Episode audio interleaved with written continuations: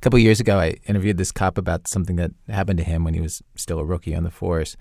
He and his partner had gotten called out to this suburban house to do something about this squirrel that was running around the attic of the house. And by the time they were done, an hour after that, they had accidentally injured the owner of the house. The squirrel had not only evaded capture, he had run through a fireplace, setting himself on fire and then setting a couch on fire. The house was full of smoke. It was a fiasco.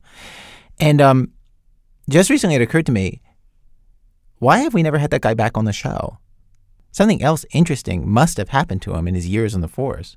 It is uh, August. I remember being really hot and thunderstormy, and the sun had just gone down.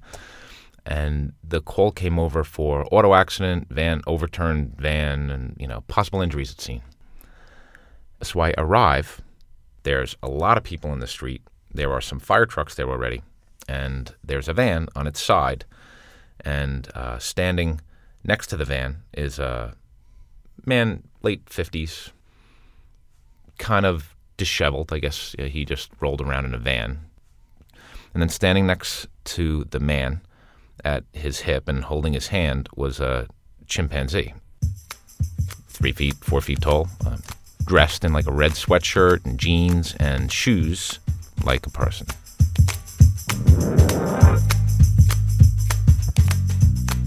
And they're standing there and being yelled at by the homeowner whose lawn the van came to rest on. They had knocked over a fire hydrant, they damaged his lawn and some trees, and so it was a little bit chaotic scene. Lots of lights and lots of people, um, and I thought this was going to be a pretty good show.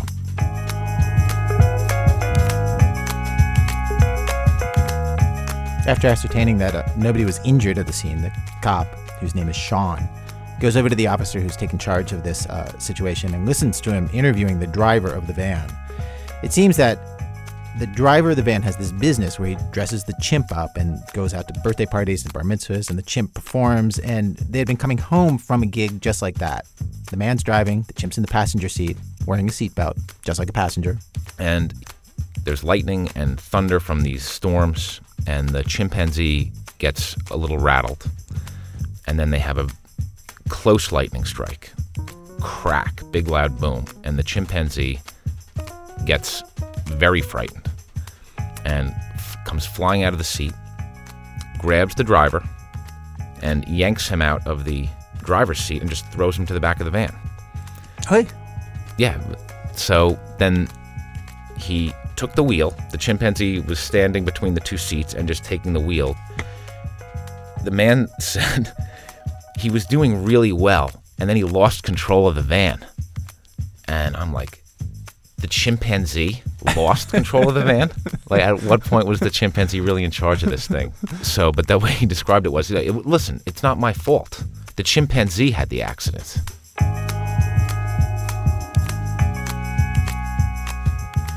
So the officer in charge explains to this guy that, from the point of view of the law, he was the driver, not the chimp and he's the one who's going to get charged. And the guy is not too happy about that. He leaves the chimp with Sean, holding Sean's hand, and he walks over to the squad car to sit for a minute inside just to rest. And the officer in charge notices that the guy seems sort of unsteady on his feet, and he tells the guy he wants to bring him into the station for a breathalyzer test. This all happened 20 years ago. They couldn't do those kinds of things right there on the side of the road. And the guy starts to raise his voice a little. And the officer in charge starts to get a little testy, starts to get a little personal between them. The officer informs him that no, he is under arrest until they do this alcohol test. And the guy gets even hotter. Then he raises his voice and he gets upset. He starts to yell. You know, this is bullshit. I'm not going to do this. Uh, you know, a chimpanzee could be hurt. Blah, blah, blah, blah. So everybody turns and faces him. And the chimpanzee, now his master, is upset and he's being threatened. And from, from the back of the crowd, somebody goes, A chimpanzee can tear a man apart with his bare hands. Like just from out of the crowd. what? Yeah, a chimpanzee, look out for the chimpanzee. could tear a man apart with his bare hands.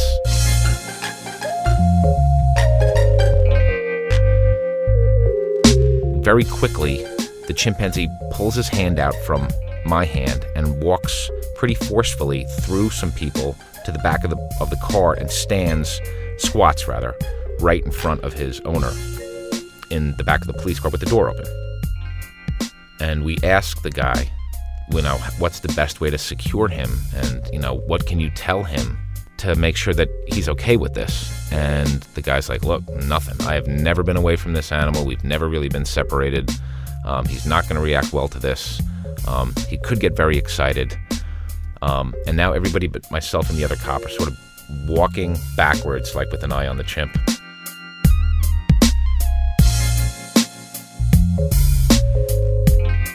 When they put the handcuffs on, he was saying, She's not going to like that. She is not going to like that. And I think the tone of his voice, the chimpanzee started to really not like that.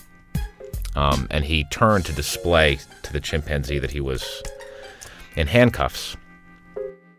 So at this point, the officer in charge asked Sean to get emergency services on the radio. They are the ones who've been trained to get an animal under control, and if all else fails, they have a tranquilizer gun. So I change radio frequencies, get them on the air. Uh, yeah, can you respond up here? And they're like, well, what you know, what kind of job is it? They have all sorts of different tools in the, in the truck, and they need to know what to be prepared for too. And I said, well, we have a possible DWI auto accident, um, and we need you to secure a uh, chimpanzee. And there's just dead silence. And then they just go, no. Because they know me and they think I'm goofing around with them, you know. He tries again on a landline. This is before the age of cell phones, and they hang up again. He has his dispatcher try from the police station's phone. Still no. And so now uh, Sean and the other officers on the scene are in this situation where they really have no map at all for what they're supposed to do. It's like a lot of police work, Sean says. You just make it up as you go along. You have to. And by now, the guy is in handcuffs in the back of the squad car. And the chimpanzee is angry now and kind of bouncing around and shrieking like chimpanzees, like Daktari, if you remember the Daktari, mm-hmm. um, shrieking and running back and forth. And people are running away from the, the chimpanzee.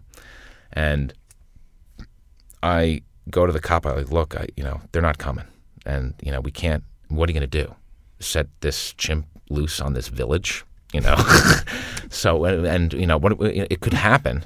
Something could happen. We could end up having to shoot a chimpanzee dressed in a sweatshirt and jeans with shoes on, a, a pet, in a village in front of a hundred people because we think that this guy may have had something to drink.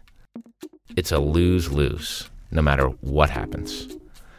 So he was reluctant because I think he had gotten into it a little bit personally with the driver. You know, you're under arrest, and I say you're under arrest. Mm-hmm. So, in the in, in, the interest of justice and maintaining order, uh, we both kind of decided uh, we're gonna unarrest the guy. You know, poof, you're unarrested. So they uncuff the guy, and he calms the chimpanzee down. And they're putting him into a car that's going to take him home. At which point, the chimpanzee goes back to the other officer's car, who he didn't like. Um, opens the door, climbs inside. Underneath his jeans, he has a diaper on. So he takes his diaper off inside the back of the police car where his owner had been. And he smears the diaper all over the inside of the car in full view of the crowd. And it's like a purposeful salute, you know, from this chimpanzee to the cop.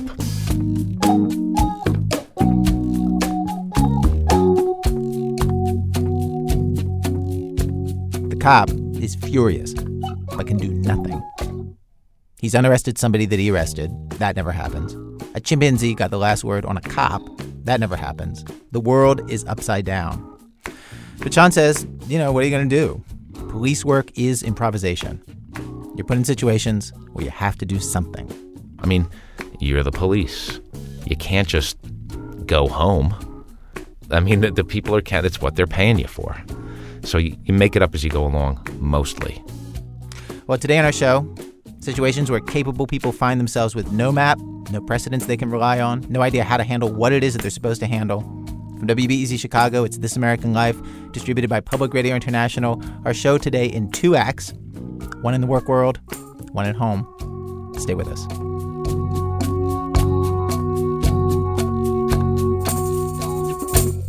Act one, the Mod Squad.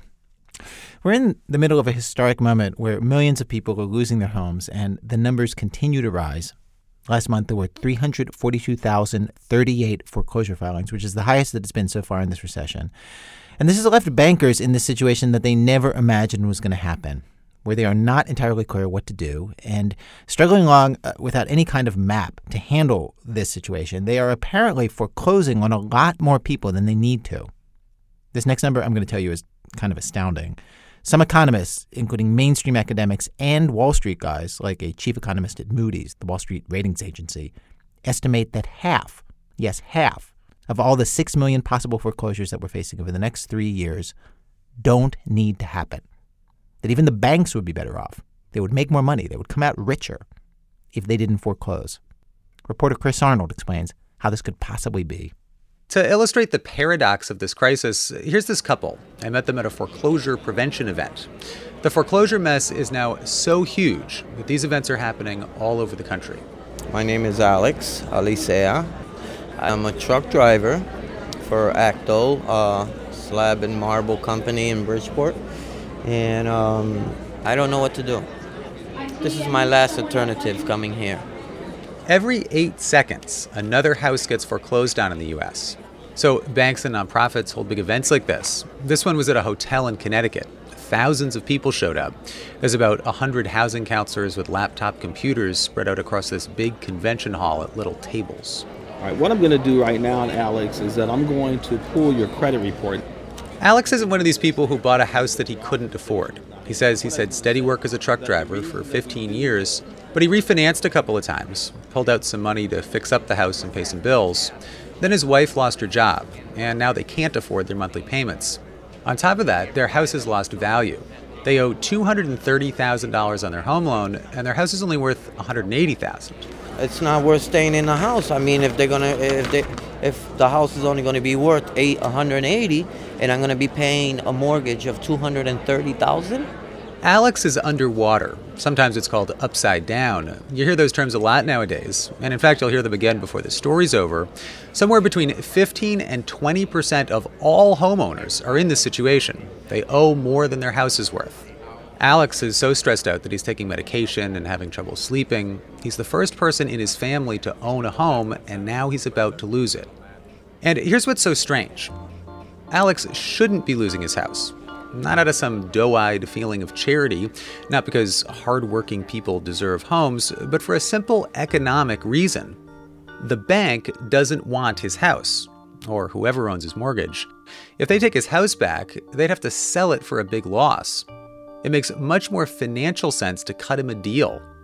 And this is the thing, this is the crazy thing about this whole foreclosure mess. In a lot of cases, it would be a win win to cut people deals that is, to lower their payments and keep them in their homes. Then the lender would keep getting payments, and it would have the added benefit of helping the housing market and possibly saving the economy. But it's not happening. The system isn't working right. In some ways, the system was designed to work on autopilot. That's Mark Pearce. He's North Carolina's deputy banking commissioner, and he says it's a huge problem. Mark Pearce has been meeting with executives at all the major banks and mortgage companies, and he's been getting the industry's own data on foreclosures. And what he's seeing is huge numbers of people in roughly the situation that Alex Alicea is in. They're facing foreclosure, even though they have jobs and could make some kind of reasonable payments, and it would be in everyone's interest just to rewrite their terms. But so far, that's not happening. Unfortunately, only 5 to 10% of the people that uh, probably need the help are actually getting something that's going to enable them to stay in their home. The other 90 to 95% of homeowners, uh, the way the system has worked has simply been to push those homeowners into foreclosure. And rather than making any deal at all, uh, the, the system drives them to uh, uh lose their home. There's so far today almost 3,000 calls have come in just to home retention. It's, it's 3:30. Danny Chapone is a manager at a call center run by a company named Ocwen. And I came here to find out basically what the hell's going on. Why, when the industry is presented with, let's be honest, a rare case of an actual win win, why is everybody still losing? Thank you. And the phone call may be recorded. This is an attempt to collect the debt. Any this is ground zero of the foreclosure crisis, right here. If you own a house and you send in your mortgage payment, it comes to a company like this one. They're called a loan servicer. You might not know that. Most people have never heard of a loan servicer. You think you're writing a check and it goes to the bank that loaned you the money. But these days, there's the person who gave you the mortgage, then often they sold it to somebody else, and then they sold it to somebody else. And so the person who eventually gets your money, you have no idea. It turns out Ocwen does. They're the middleman between you and the person that you owe. They're also the people that you call when you can't pay, or they'll call you. They're a debt collector. Exactamente. Nosotros, señor, lo que estamos It's a big room, lots of cubicles, call center workers with headsets. Ocwen's got 300 people taking calls, twice as many as two years ago. All day, they talk to people who are about to lose their homes. It's their job to figure out if it makes sense to modify their loans, lower their payments to avoid a foreclosure. Aquin agreed to talk to us probably because they're different than a lot of loan servicers in one important way. When you have trouble with your loan and call Ocwen, they might actually help you out. They modify a lot of mortgages. They say when a borrower can't pay 75% of the time, they work out a deal that keeps them in their homes. In other words, they do loan modifications for three times as many people as they're foreclosing on. Marjorie Rotundo is a vice president who's in charge of the call center. She shows us Ocwen's computer system.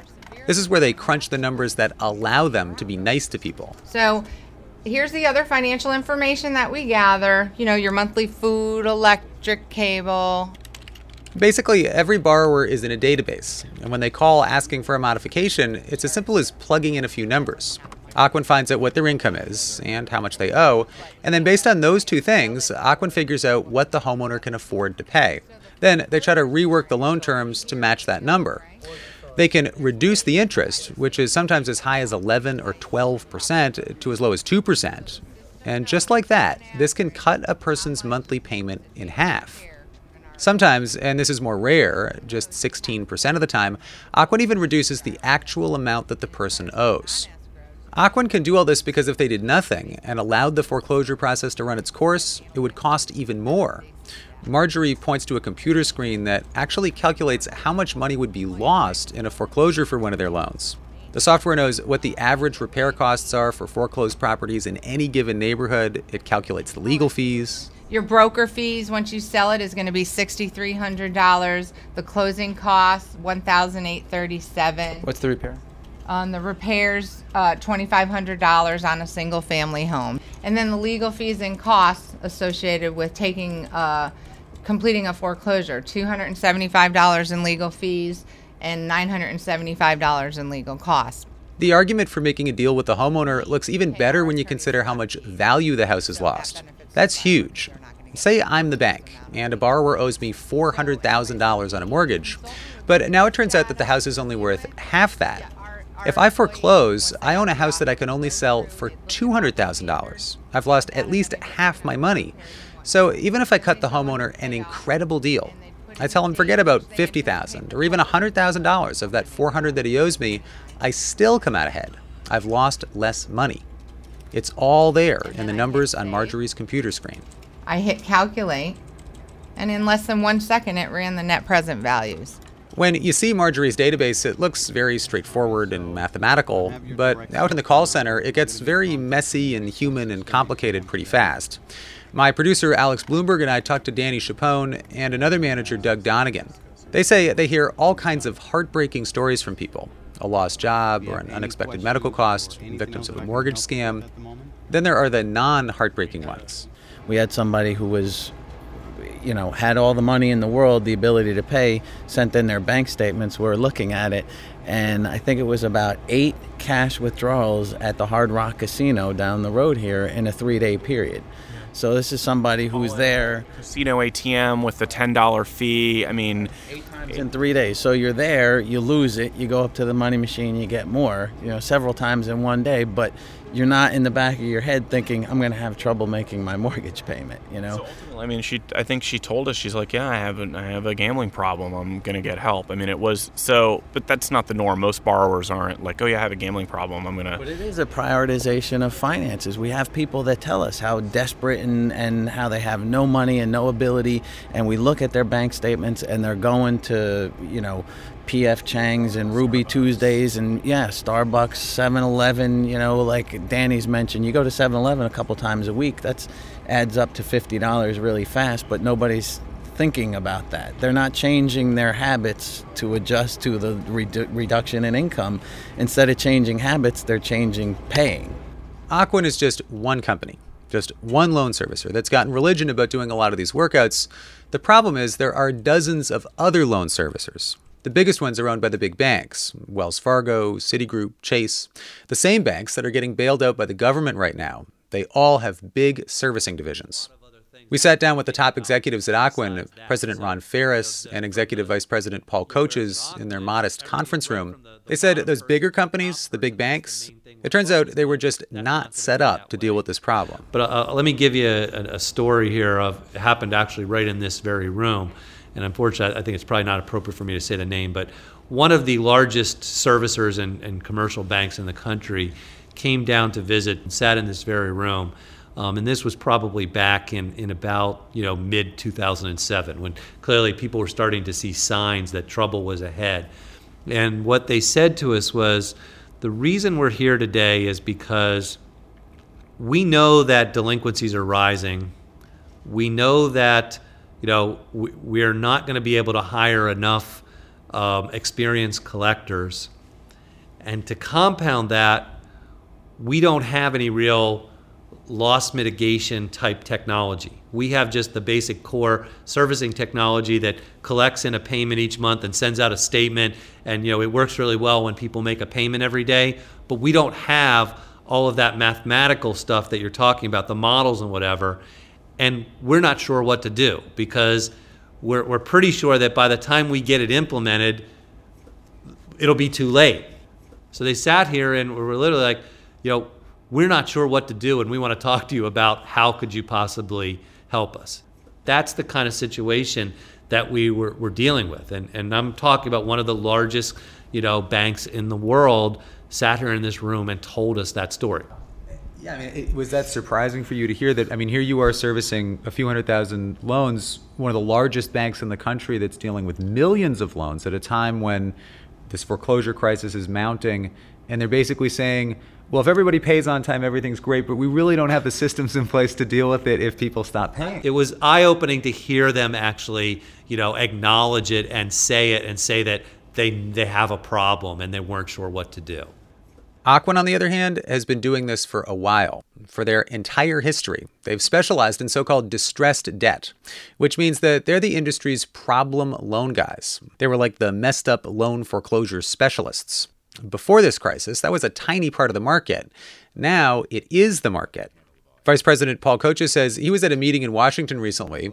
The industry was batting around the notion of a celebrity campaign. This was their big idea to get celebrities to go on TV and tell people at risk of foreclosure to call up their lenders and ask about loan workouts. And this is very well attended. All the usual suspects, all the all the big banks, and there was one uh, person who, on behalf of uh, you know a very large bank, almost sort of in, a, in a, an excited sort of utterance, just blurted out. He said, "Well, you can't do that. If you're successful in drumming up all this, you know, interest on the part of the the homeowners who need help, we won't be able to handle the volume." the level of, of the market disruption just caught many uh, uh servicers by surprise, and indeed, we're still getting our systems in order in order to uh, be able to handle the massive levels of defaults. That's Rod Alba, the vice president for mortgage finance at the American Bankers Association, which represents banks around the country. I called him up, and he basically agrees with all of this that a lot more loan modifications would make good business sense. But still, two years into this mess, many big loan servicers haven't figured out how to make that happen. And there are a lot of other reasons that the big banks, which are also the biggest loan servicers, aren't modifying more mortgages. Because of the way accounting rules work, if they do a loan modification, they basically rewrite the terms of the loan, which means that then they have to admit that they have a problem on their hands. And if I engage in an actual modification, now I have a distressed asset. And if I have a distressed asset, then that gives me a knock to the capital base. That is proving to be one of the problems in this area. It's a problem because the bank has to take a short term loss. If they don't modify the loan and put the house into foreclosure, they still take a loss, probably a bigger loss, but it might be as much as a year under accounting rules before that loss shows up on their books. They still lose money, but they don't lose it now. And it's now that the banks are worried about. And then there are those conflicts of interest. Some top people in the mortgage business think those are a big problem. Well, it, it closely resembles, in some ways, the uh, fox guarding the henhouse. This is Scott Simon. He's not the NPR host, and he's not a consumer advocate or an anti bank activist. He's a big time money guy. He's a managing director at PIMCO. It's an investment firm that holds more than $500 billion worth of home mortgages in the form of mortgage backed securities. Simon manages all of that. He says often the banks are servicing loans that are owned by investors like him, and the banks are supposed to make sure that the investors get paid. And they're supposed to decide if a loan modification makes good business sense. Simon thinks they should be making more loan modifications, but he believes that the banks are wearing too many hats and they can't do that job right. So t- take an example. You have a $300,000 house that's only worth $260,000, and it might make all the sense in the world to re- modify that loan. Good for the investor, good for the homeowner. But it turns out that the bank that services the loan has also lent the person $25,000 on a home equity line of credit. A home equity line of credit is, of course, a second mortgage where you borrow another, say, $25,000 to redo your kitchen, buy a car, or just pay off your credit cards with your house as collateral. Problem becomes that the bank has much more interest in their $25,000 line of credit than helping the homeowner or the investor in this case.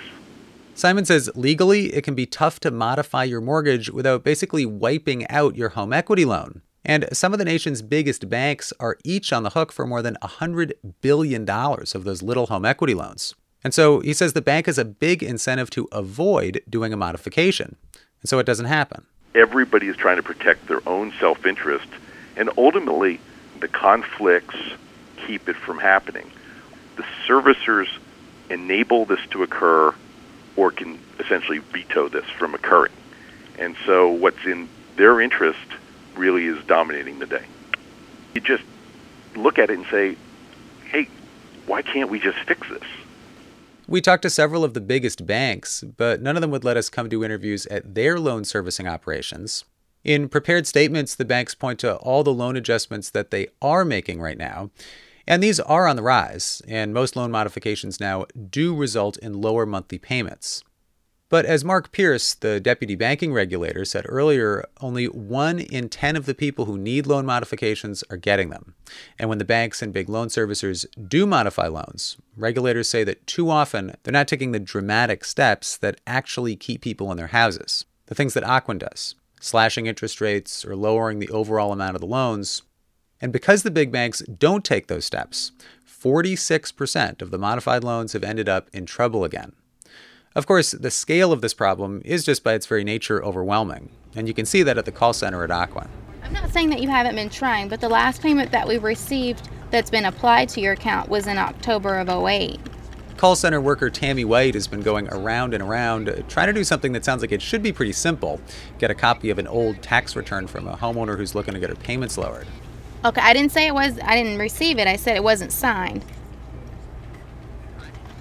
And that could have been what got you in the situation that you're in today. Thank you. Bye bye. Can we talk about that call for second? Uh, yeah. Um, what's, the, what's the story there? She was asking why we need all of this because she didn't have to provide any of it when she got her loan, and I was trying to explain to her that's why she's probably in this bad situation. So, this conversation takes half an hour to try to get one homeowner to sign and mail in one document. This is the conversation that has to happen millions of times if we're going to sort all this out. That's not an easy thing. But the people here at Ocwen say it's definitely doable. The Obama administration has a new plan to try to get a lot more loan modifications happening.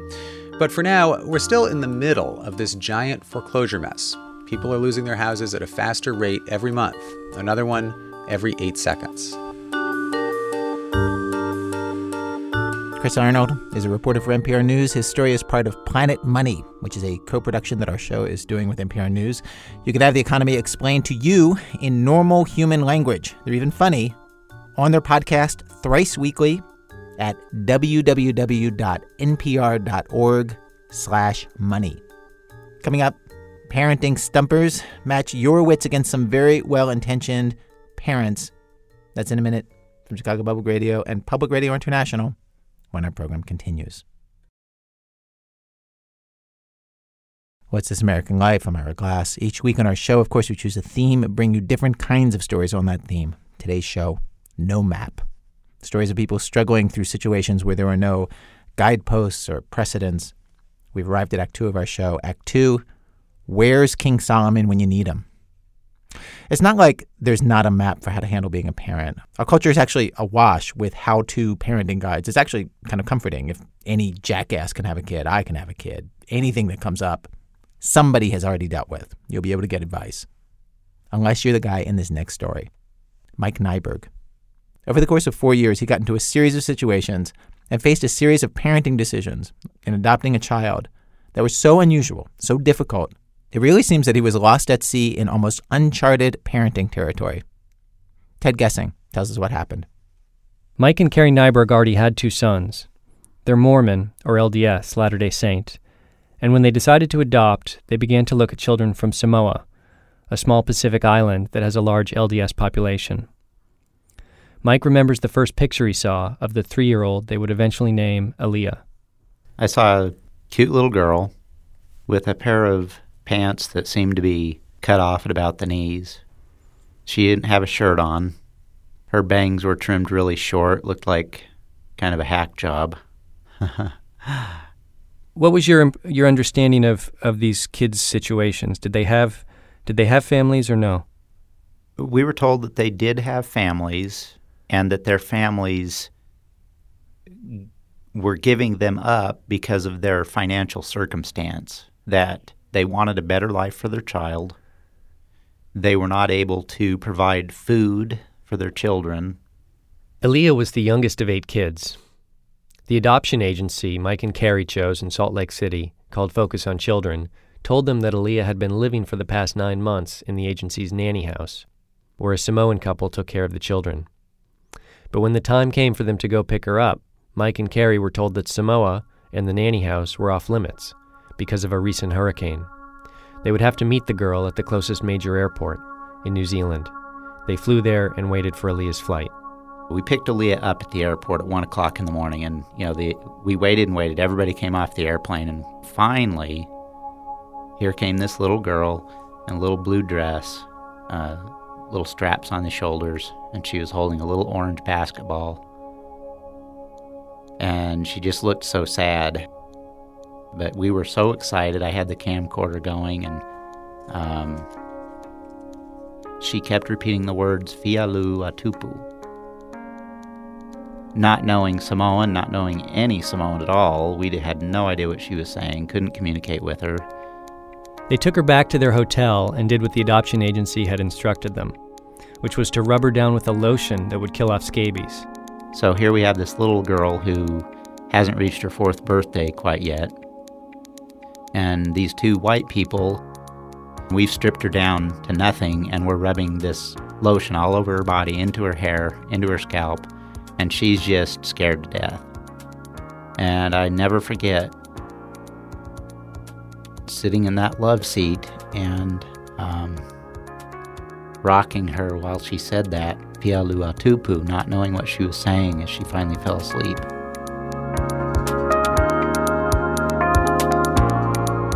So our goal the following day was to go out and find somebody that spoke Samoan.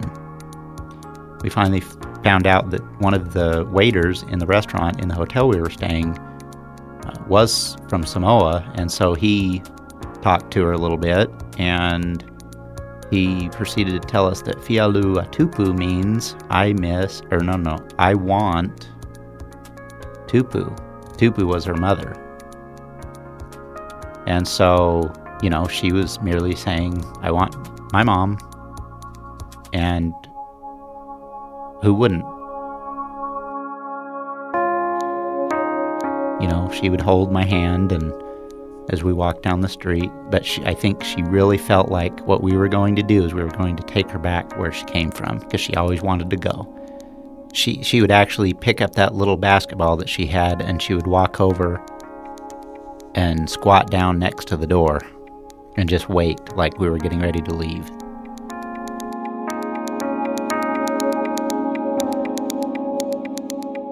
Within days, they were back in Utah, and Aaliyah began to settle into her new life. She was doing well, Mike said, and she picked up English incredibly quickly. It only took her about a month. And that's when things began to change for the Nybergs. She started to tell us about her parents, and she would name them, and she would talk about these different names. And so we wrote all these names down that she would say and tried to spell them the best we knew how. Well, come to find out, these were her siblings and her parents that were sleeping together on the floor of the fale. Fale is a, a word for house. Um, so immediately, when she starts talking about sleeping with her family on the floor in the fale, we had the question come up well, why would a little girl who was supposed to have been in foster care in the nanny house for almost nine months prior to us adopting her. That would put her just barely over three years old. Why would she be still talking about her parents? Why wouldn't she be referring to the nanny and the nanny's husband? There were other clues that something wasn't right. They dug up a photo the adoption agency had sent, supposedly taken of Aaliyah at the nanny house, and discovered it didn't match the photos of the nanny house that were on the internet. Mike and Carrie were realizing they'd been lied to in little ways, and they wondered if they were being lied to in big ways. So they started digging around. A friend's brother in law was working with the LDS Church in Samoa and agreed to help them. He got a translator and tried to track down Aaliyah's birth parents, the Sows, in the remote jungle village listed on Aaliyah's birth certificate. They headed out past where maps could take them and eventually found some of Aaliyah's relatives. Not Tupu, her mother, but Ama, Aaliyah's oldest sister, and her husband Tovia, who spoke English. Tovia explained that the girl had always lived with them, not in a nanny house, and that the So family had a very different understanding of what they had signed their girl up for. It was this Aaliyah was going to be here in the United States until she was 18 years old she would be getting an American education, and that we, the, we, the American family, were supposed to be sending money to the birth family during that time span while she's here in the United States. Then, when she turned 18, of course, she would return to Samoa with that education and be able to support the family or whatever they saw fit. The Sows seemed to believe this was a study abroad program and that they'd be receiving updates, photos, letters, and gifts. Of course, this was not at all what the adoption agency had told Mike and Carrie, which is that this girl was left at a nanny house nine months earlier by a family that couldn't afford to feed her, and that it was a traditional closed adoption, where the birth family would have no claim to their child. The Sows, it turned out, were farmers, with plenty to eat and more to sell at market. And worst of all was the story of the Sows' last interaction with their daughter, Someone from the adoption agency came by one evening to get the girl and told the Sows that she was just spending a night in the nanny house to get used to being away from home. The man told them Aaliyah would be back the next day. Instead, that same night, she was taken straight to the airport and put on a flight to New Zealand. So we were getting this little girl, unbeknownst to us, that had been with her parents two hours earlier, not knowing that they were fully planning on seeing her the next day but never to see her again. And once they figured out she wasn't coming back, imagine their, how terrified they were.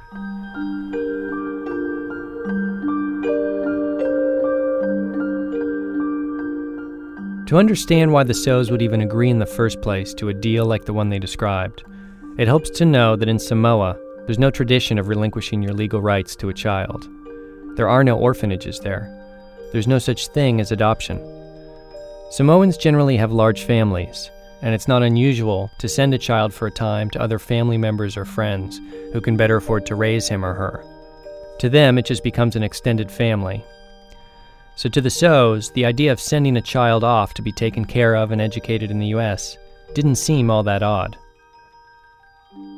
After hearing all of this from their man in Samoa, the Nybergs took a huge step. They went to the authorities. They told what they'd found to the State Department agent, who had processed their application to adopt, and to an agent from Immigration and Customs. Both agents were shocked. Mike and Carrie knew that the case would escalate, but they had no idea what would happen to their family. They'd had Aaliyah for almost six months. Did you think about whether you would have to give, give her back at that at that stage? Oh yeah, yeah, absolutely. You know, I, I thought, well, if this adoption isn't isn't supposed to be, then you know, is this child really ours? Whose family does she belong to? Um, it was scary. What did this do to your relationship with Aaliyah herself? How do you react to that? Well, I didn't allow it to, and, and not that I was consciously making a choice. I continued to bond with her. I treated her normally. I think my wife kind of went the other direction. She probably had some concerns. Um, and so I think she kind of became standoffish, knowing that maybe this adoption is fraudulent and we won't get to keep this little girl. How can I let myself get attached to her? Carrie didn't want to speak to us for this story. She did send me an email answering some of my questions, but didn't address this particular point. So we only have Mike's perspective on this. The government started its investigation, interviewing dozens of families in America and in Samoa. And for a long time, there was nothing Mike and Carrie could do except wait. Finally, they decided to fly to Samoa themselves, with Aaliyah, to meet her family, the Sows. At this point, Mike and Carrie had been raising Aaliyah as their daughter for almost two years. The two families arranged to meet at an LDS temple in Apia, the capital. Aaliyah recognized her parents immediately, and they picked her up and hugged her and cried. You're, you're all standing there meeting for the first time. Mm-hmm.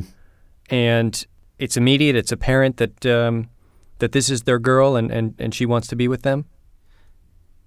No, not necessarily. Um, it was it's it's a very strange situation because she was hesitant going to them because she'd been away from them for a while. Um, she really didn't want to stay with them. Um, we we there right after that we loaded up into a vehicle and headed to their village and spent time out there and it took her time to readjust back into her family. You know they they very much loved their daughter. Um, you could you could absolutely tell. Um, but she was really bonded to me and when I was there, she didn't seem to want anything to do with anybody else. Um, wanted to kind of sit on daddy's lap.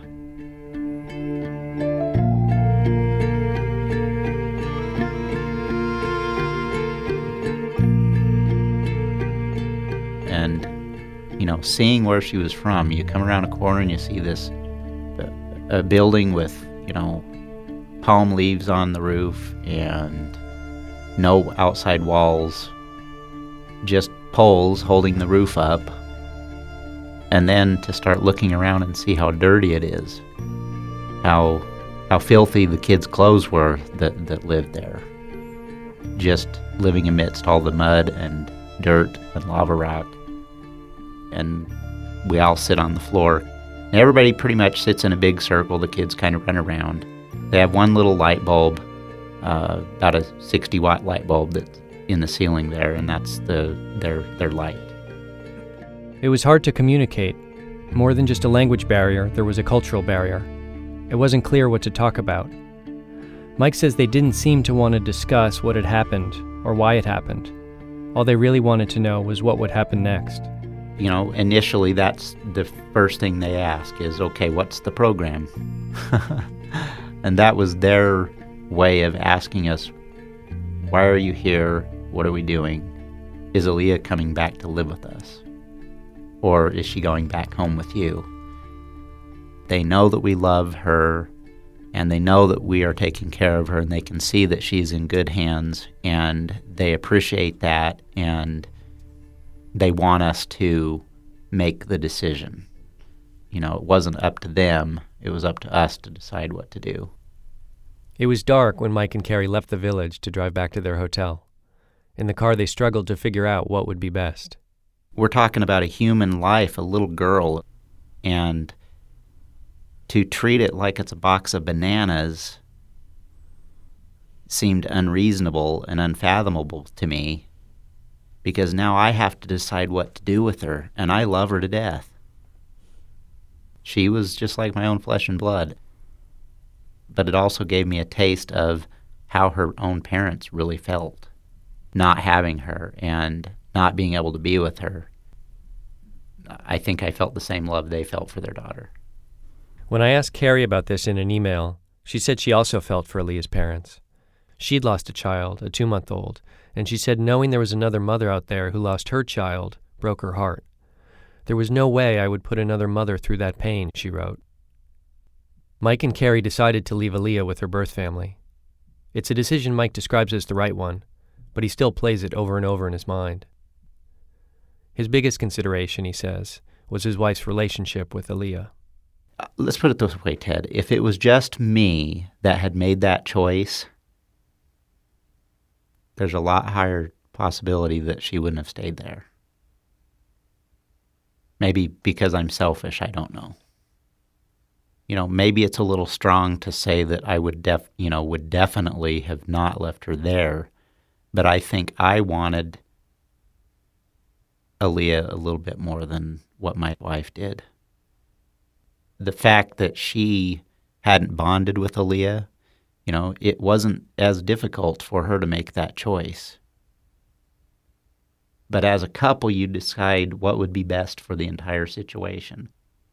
In the end, Mike took comfort in the only thing that seemed like solid footing the idea that he could remedy an injustice by returning Aaliyah. The middle ground that I kept standing on was that she was given to us on false pretenses. And we were lied to. They were lied to. Maybe she just isn't supposed to be with us. Did you worry that uh, that Aaliyah would suffer? Um, I mean, did you feel like you were abandoning her in any way? Um, I absolutely did. Um, the night that we left, we were getting ready to go to the airport, standing in the village, and I could not peel her off of me. She was crying, and we were talking to her, trying to let her know that it would all be okay and that she was going to be able to stay with Tupu and Isaiah.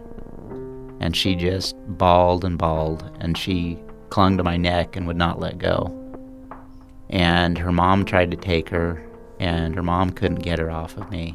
Her dad couldn't get her off of me. And finally, her brother, he was able to peel her off my neck uh, we found out that she, you know, cried herself to sleep for several weeks after that.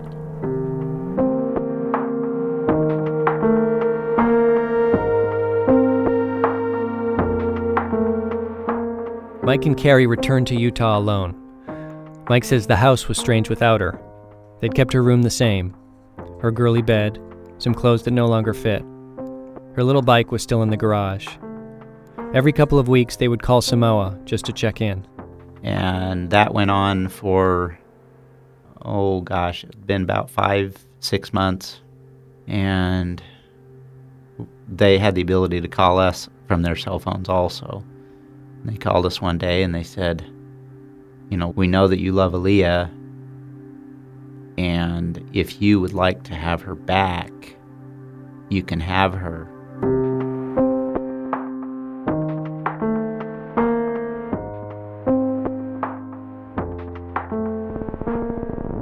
For weeks, I called the Sows to hear their side of this, but it always went straight to voicemail.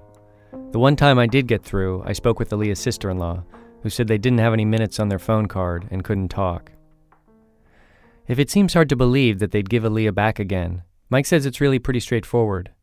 He believes the Sows had come to trust him and Carrie, and now thought of them as extended family. And her parents knew if they sent Aaliyah back, she'd have all the advantages they wanted for her in America and they'd still get to see her and be part of her life. You know, they could feel it. They knew that she was in a, a good situation, probably the situation that they had dreamed for her. Uh, honestly, for me, I felt joy. I thought, really? Okay, you know, kind of a, well, that's that's neat. Did you think that Aaliyah had um, been unhappy there and, and and wanted to come back or would benefit from coming back? Well, I knew that she had been unhappy in the initial month because of, you know, hearing about how she cried herself to sleep every night. And, you know, of course, I was very concerned about that. Very concerned that, you know, maybe uh, having gone through as much as she's gone through, it was detrimental to her, her mental and spiritual well being. And uh, now I can kind of keep an eye on her and I can make sure she's provided for and I don't have to wonder how she's doing. They went back to Samoa to pick up Aaliyah. You know, that, that week in, in Samoa was a wonderful reunion for everybody. Uh, her whole, we, we made sure that most of her family was able to go to the airport to see her off. And when we went to get on the airplane, the, some of her family were in tears, but she wasn't in tears and she wasn't fighting to stay with them. I think more Aaliyah is resolved to oh, well, this is just the way life is. This is what I do. I go back and forth. Back in Utah, Aaliyah was soon at home again, sleeping in her old room, playing with her two brothers. She started up school in the fall. And Mike said he was so hopeful about the whole thing that his wife would come to feel as close to Aaliyah as he did. But things didn't really improve. In June was when she came back. In October, my wife asked me for a divorce. The past three and a half years had been rough on Mike and Carrie's marriage. The stress of adopting and then giving Aaliyah back was huge in itself. But on top of that was the investigation into the adoption agency, Focus on Children. The Nybergs were in constant contact with various law enforcement agencies. The case had sort of taken over their lives. It was exhausting. The day after they decided to split up, Mike called the Sows to let them know. Now he was asking them what they wanted to do leave Aaliyah with him or take her back? Well, I knew full well that their idea for their daughter was to be here with an LDS family in the United States. But the key word there is family and an operative family where there's a mother and a father, not a divorce situation. So I called them the next day, the Sows, and presented to them what was happening and asked them what they would like to do. And they chose to have Aaliyah come back to Samoa. Mm-hmm. And when they did, they said, if you and Carrie ever get back together again, you can have Aaliyah again. What did you tell her, Aaliyah? Um, you know, just told her that she was going to go back to live with her family in Samoa. And, you know, there's not, at that age, it's hard to, you know, you can't really tell her a whole lot. We certainly didn't tell her we were getting divorced. Um, and I'm not sure that Aaliyah knows why she was going back and forth.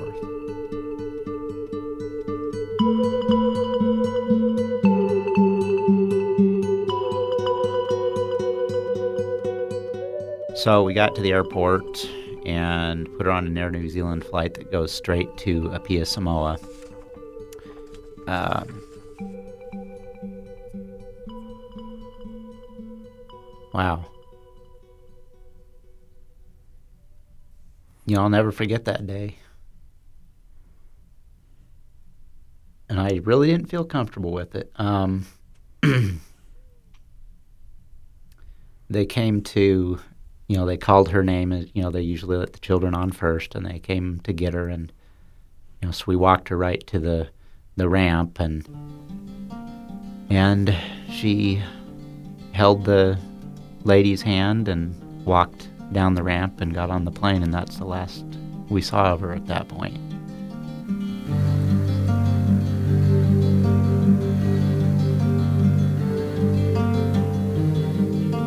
Mike still wonders about all of this, every step.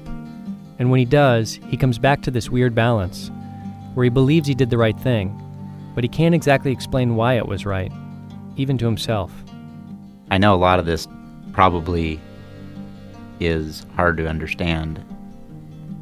Every decision I made in this process was through prayer, and I, I can't explain to you why I received the answers that I did, but I can tell you that now sometimes the answers don't seem reasonable or they, they just don't make sense.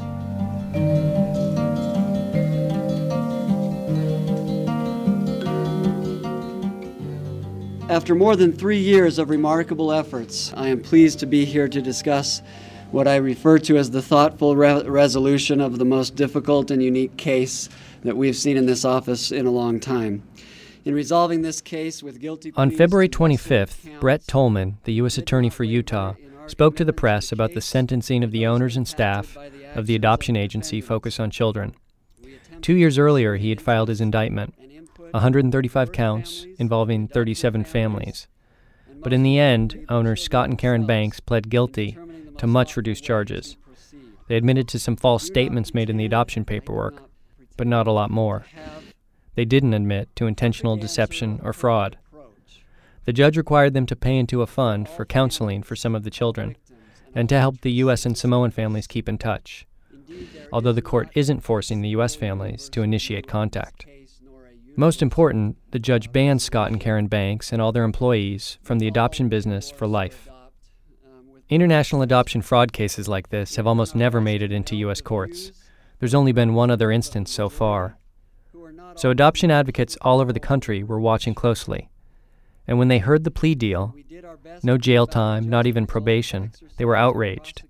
Tolman knew this and wearily explained why the case ended as it did. He clearly had struggled, just like Mike Nyberg, to make sense of the whole thing. We do not pretend, I do not pretend, to have the perfect answer or the perfect approach. At the heart of this case has always been the children.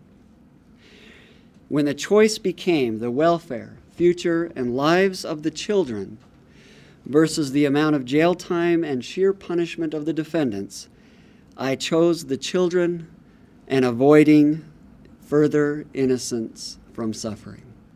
What that meant in practice was that Tolman and his team didn't want to drag the adoptive families through a trial, which many of the families feared could attract too much attention from the Samoan government or immigration and customs, anyone who might question their right to keep their adopted children. There could still be civil suits, a custody fight. At least one Samoan father is actively trying to get his child back, but that's unusual. Prosecutors say that most of the Samoan families are not seeking their children's return. In interviews, they told investigators they just wanted to make sure their kids were safe. They wanted to do what's best for them. And none of the other American families involved wanted to do what the Nybergs did return their children to Samoa. As the prosecution team realized this, the meaning of justice in this case changed. Jonathan Lines handled the case for Immigration and Customs. He said a couple of his investigators were unusually disturbed by what they learned. As parents, they couldn't quite draw enough distance. And by now, neither Lines nor anyone else is prepared to argue that the kids should be returned to Samoa. The only, the only perspective I can give you is from my own uh, human perspective. I don't know that I could give a child back.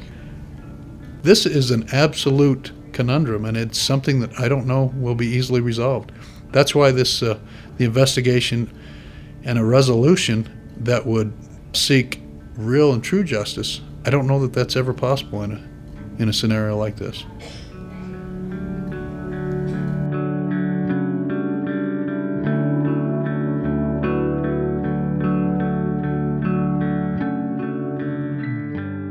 As for the other families in this case, most of them say they wish Mike had never gone to the feds at all, that there'd never been an indictment.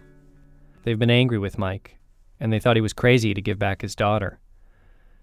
Rod Young was one of three parents who spoke at the sentencing. He testified in defense of Focus on Children, who brought him his son, Tani. Rod loves Tani so much he gets choked up just talking about him. And he makes the same argument the Bankses themselves made in their own defense. They did so much good in adoptions worldwide. They brought so much aid to poor communities. Plus, these kids are better off here. And if the Bankses cut a few corners in their business, that's only a tiny part of the whole picture. I spoke to Rod Young right after the sentencing. I don't know if you heard, but they've done over a thousand adoptions. And today's event was focused on 39 of them, of which I, you we only heard from two that were really, really angry, and I believe that those were the ones that started the whole thing. I mean, there was nothing wrong with our adoption. Do you feel that this case puts puts your family at risk? It potentially that that's the biggest fear, and hopefully today what I was able to do a little bit and what I said was in speaking out was to say, hey, look, I mean, these children are here. They're already so much more advantaged by a thousand percent from where they come from. And uh, we love the Samoan culture. If I had, uh, if I had a nickel for every person that touched my son and said, lucky baby, just to reach out and touch him as we were going through the markets. The people that would take him and hold him and say, lucky baby, lucky baby, and then give him back to us because they know what he was coming back to as opposed to what was there. Now, it's a wonderful life, but it's there's nothing there for the children.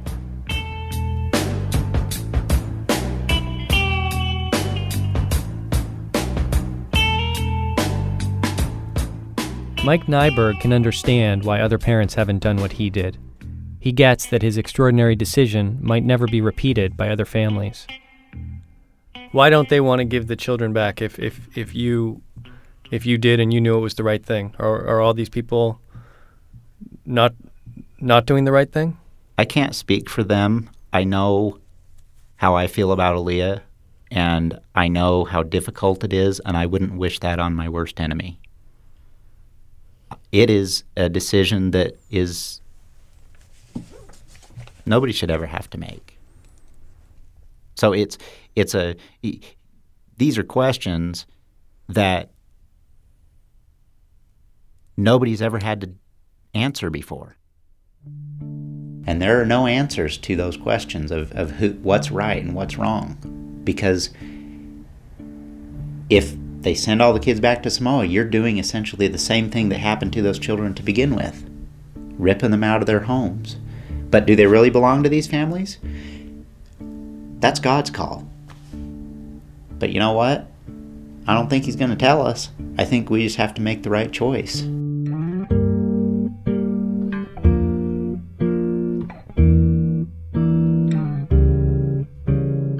Since February 2007, when Mike and Carrie said goodbye to Aaliyah at the airport, Mike has gone back to Samoa once for a visit. He brought his two sons so they could really see where she was. Mike said they never understood it before, just looking at the globe, at a tiny dot in the middle of the Pacific Ocean. Mike's dream is to one day have enough money to bring Aaliyah over here for extended visits, every year or two. And in Samoa, not too long after Aaliyah's return, one of her older sisters had a baby boy. She named him Mike.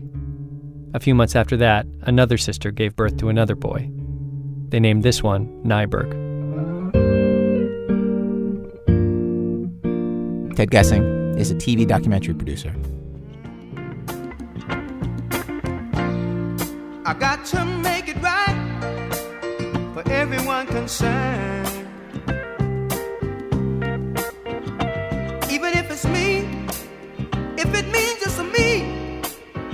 What's getting bad. Cause I could never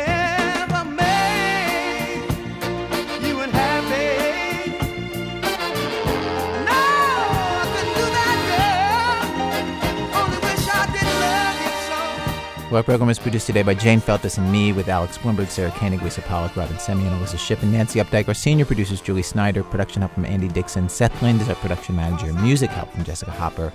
This American Life is distributed by Public Radio International. WBEZ management oversight for our program by our boss, Mr. Torey Malatia, who warned me do not hire a chimp to mix the credits. A chimpanzee can tear a man apart with his bare hands. I'm Ira Glass. Back next week with more stories of This American Life.